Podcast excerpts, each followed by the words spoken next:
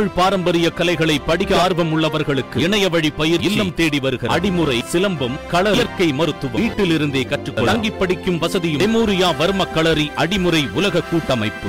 சென்னை அம்பத்தூர் தொகுதிக்குட்பட்ட பட்டறைவாக்கம் பகுதியில் பானிபூரியில் புழு இருந்ததால் பானிபூரி விற்ற வட மாநிலத்தவரை பொதுமக்கள் கட்டி வைத்து உதைத்தனர். சென்னை பட்டறைவாக்கம் பகுதியில் நாம் தமிழர் கட்சி சார்பில் கொடியேற்றுவதற்காக அக்கட்சியின் தலைவர் சீமான் வருகையை ஒட்டி அப்பகுதியில் கட்சியினர் மற்றும் பொதுமக்கள் காத்திருந்தனர். இந்நேரத்தில் வெகுநேரமான காரணத்தினால் பசி தாழ முடியாத அப்பகுதி இளைஞர்கள் அவ்வழியே சென்ற பானிபூரி வாங்கி உண்டனர். அப்போது பசியின் காரணமாக வட மாநிலத்தவர் தயார் செய்து தருவதற்கு முன்பு அப்பகுதியில் இளைஞர்கள் தாங்களே உருளைக்கிழங்கு எடுத்து பானிபூரியில் வைத்து உண்ண ஆரம்பித்தனர். இதில் ஒரு இளைஞர் எடுத்து உண்ண சென்ற உருளைக்கிழங்கு துர்நாற்றம் வீசியது. அதனை சோதனை செய்தபோது அதில் புழு இருந்தது கண்டுபிடிக்கப்பட்டது. அந்த உருளைக்கிழங்கு வேக வைத்து பல நாட்கள் ஆனதும் கெட்டு போகாமல் இருப்பதற்காக உருளைக்கிழங்கை சூடு செய்து விற்பனை செய்ததும் தெரியவந்தது. இதனால் ஆத்திரமடைந்த அப்பகுதி மக்கள் பானிபூரி விற்ற வட மாநிலத்தவரை கட்டுக்கம்பியால் கட்டி வைத்து உதைத்தனர். பின்னர் உருளைக்கிழங்கு மற்றும் பானிபூரியை தரையில் கொட்டிவிட்டு அனுப்பி வைத்தனர். இதைத் தொடர்ந்து வட மாநிலத்தவர் அழைத்துக் கொண்டு